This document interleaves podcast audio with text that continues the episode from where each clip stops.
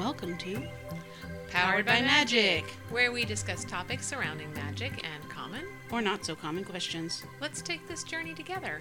Hi, I'm Tatiana, And I'm Sylvia. and we are coming to you from Eugene, Oregon. We invite you to conjure up a broom and ride with us. Hey, everybody! Hello. Happy Beltane! Happy Beltane. So, we wanted to just do a very quick little episode to honor Beltane, give you a couple of little bits of information, and Mhm. maybe share our own thoughts on it, and yeah, then call it a wrap. Yeah, sounds good. So, first thing we figured out is that Beltane is over 2,000 years old. Now, I looked all over the place and nowhere wanted to give me any sort of dates or anything, just that it was an ancient Celtic custom. Yeah, and one thing we know about it is that it's the last of the three spring fertil- fertility festivals, and it's about being, you know, bringing the male and the female, the two halves, into a whole as one entity.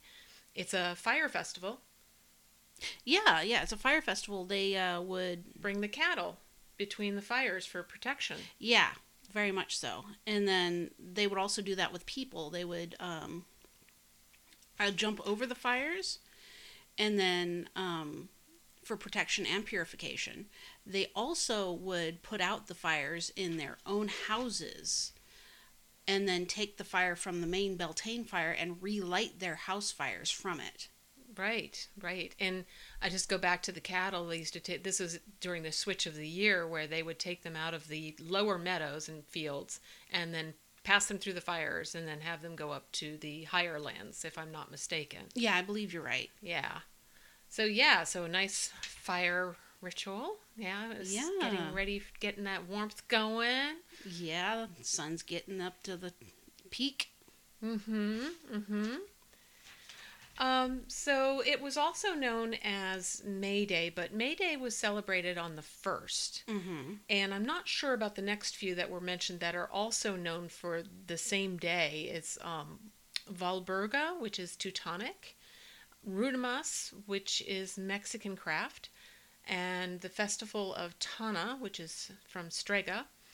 And then, of course, we have Beltane, which is Celtic. Mm-hmm. But Beltane is actually traditionally celebrated on May 5th, which is Hmm. kind of funny because you have Cinco de Mayo May 5th. True. So, kind of lots of fun going on there. Mm-hmm. And then we also have what is, you know, the maypole, which symbolizes the phallic or masculine. And then there's the yonic or feminine that come together as one in the union of the god and the goddess. And then all life springs from that act. Yeah, I believe it's the hole that you dig in the ground that you put the pole in that's considered the yonic part of it. Mm-hmm. Mm-hmm. And the phallic part is the pole itself, Yeah. which Um, on maypoles, it was found as far back as the 14th, uh, in the 1400s or the 14th century. And um, I don't remember where it was found, but I'm assuming somewhere in Europe. Mm-hmm. Mm-hmm. Yeah, let's, let's both be as vague as we possibly I know, can. right? we are so we're having drinks, we're celebrating because we're going to celebrate our Beltane early. We're doing that tomorrow, Mm-hmm. and so this is sort of a last minute. We're throwing this in here just because we wanted to honor it with you guys. Yeah. So forgive us for being a little scatterbrained here.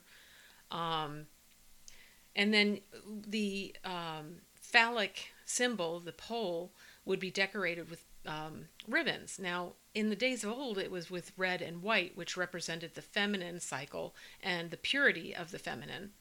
Um, those were the traditional colors. But today, we use bright colors of blue and lavender and yellow and pink and, and white as being, you know, the festive colors that we decorate the pole with. Yeah, it just looks pretty. Yeah, it looks pretty. And it's so much fun to dance. Oh my gosh. Mhm. And we're not going to get to do that. Mm. I know. I'm so sad. That is like my favorite part of Beltane is dancing the maypole. It is so much fun, so much laughter. Um, but be- before we go into all of that, thought I'd mention some gods and goddesses of Mm, mhm. Beltane. Uh, we have Hera, who is Greek. We have Flora, who is Roman. We have Brighid, who's Celtic. Mm-hmm. Then we have for the gods, uh, Cernunnos or Cernunnos, which is Celtic. We have Bacchus, which is Roman, and we have Pan, which is Greek, which many people probably are familiar with Pan. Yeah. He's quite sort of a trickster type of energy, actually, Mm-hmm. from everything that I read.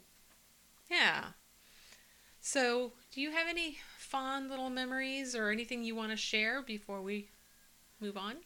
Wrap up? Um, let's see. I have a memory from a Beltane that uh, I attended with you quite a while ago, and uh, I did a tarot reading for somebody, and I have a spirit guardian that uh, you know keeps an eye out on on me and and things that try to come after me if they do, but um, as I was doing this tarot reading, I kind of felt like she was looking up. The feeling was she was looking over my shoulder, going, "What you doing?" Complete interest and you know, very childish curiosity. It was it was a lot of fun. Which is the essence of Beltane is childish, you know, like there's this childish feeling to it. You've got the fairies romping Mhm. around. There's just this wonderful innocence in a sense that goes with it, and yet there is the sexual component to it. Yeah, So, it's it's well, you could kind of look at it because in the lore, it's you know the god and goddess are coming together for the first time, hmm and so everything's new, even if it is sexual. right. And, you know, they were youths, you know, Mhm. usually considered youths. And they would go out in the fields and mate in the fields. Mm-hmm. and ha- everybody would be out romping about in the fields and come together to celebrate in the center after things were done, I believe. Yeah. You know, to celebrate some more, I should say.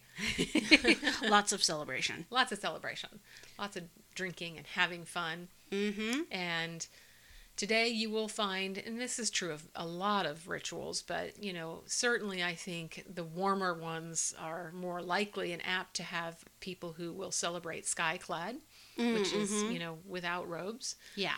and uh, I have actually participated in some where the skyclad does come into play. It's not like the whole ritual. I haven't done a whole ritual that way, Uh-huh. but afterwards with the romping and playing around and just having fun and jumping fires and you know it's just just lots of fun, lots of giggling. Mm-hmm. Um, you've got to be in a safe, safe group to do something like that. I mean, yeah. it was a very safe group and. You know, I got very blessed and lucky to have that kind of experience. Oh, that sounds wonderful.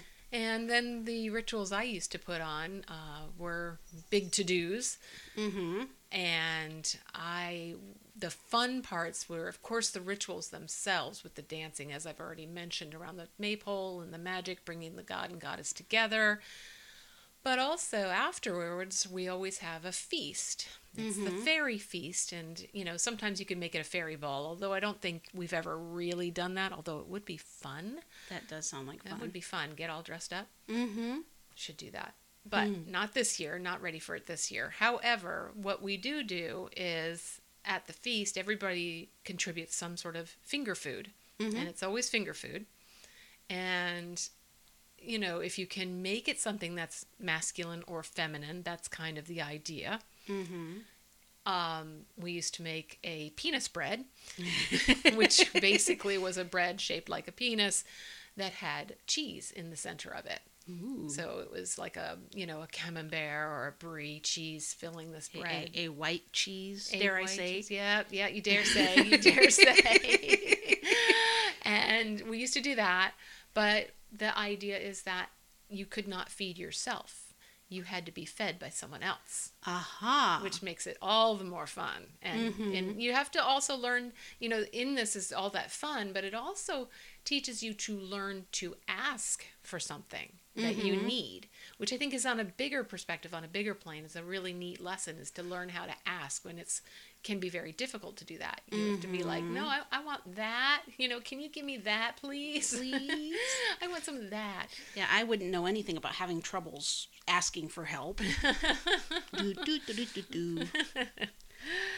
As far as Skyclad goes, I don't think I could commit the, to that amount of shaving. Just saying. I don't think it matters. That's the whole point is just embracing your body for the beauty that it is. I know. I just figured I'd make a joke. That's okay because I'd be roly polying around it, you know, just roll me around the, the ritual. Anyway, we digress. Yes. Um, we are having some fun and we wanted to share that with you. I hope you enjoyed the the episode as much as we did, and uh, I hope you have fun tomorrow at uh, Beltane. Yes, yes. I hope that everyone gets to enjoy a lovely Beltane.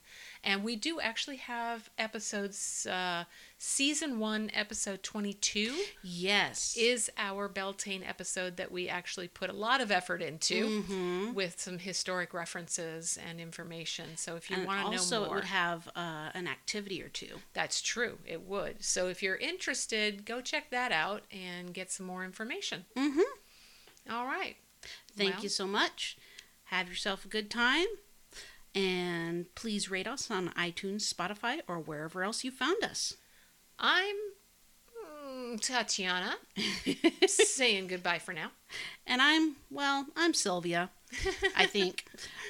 Saying so long and thank you for riding with us. This has been Powered by Magic. Thank you guys so much. Have thank fun. you. Have a good one.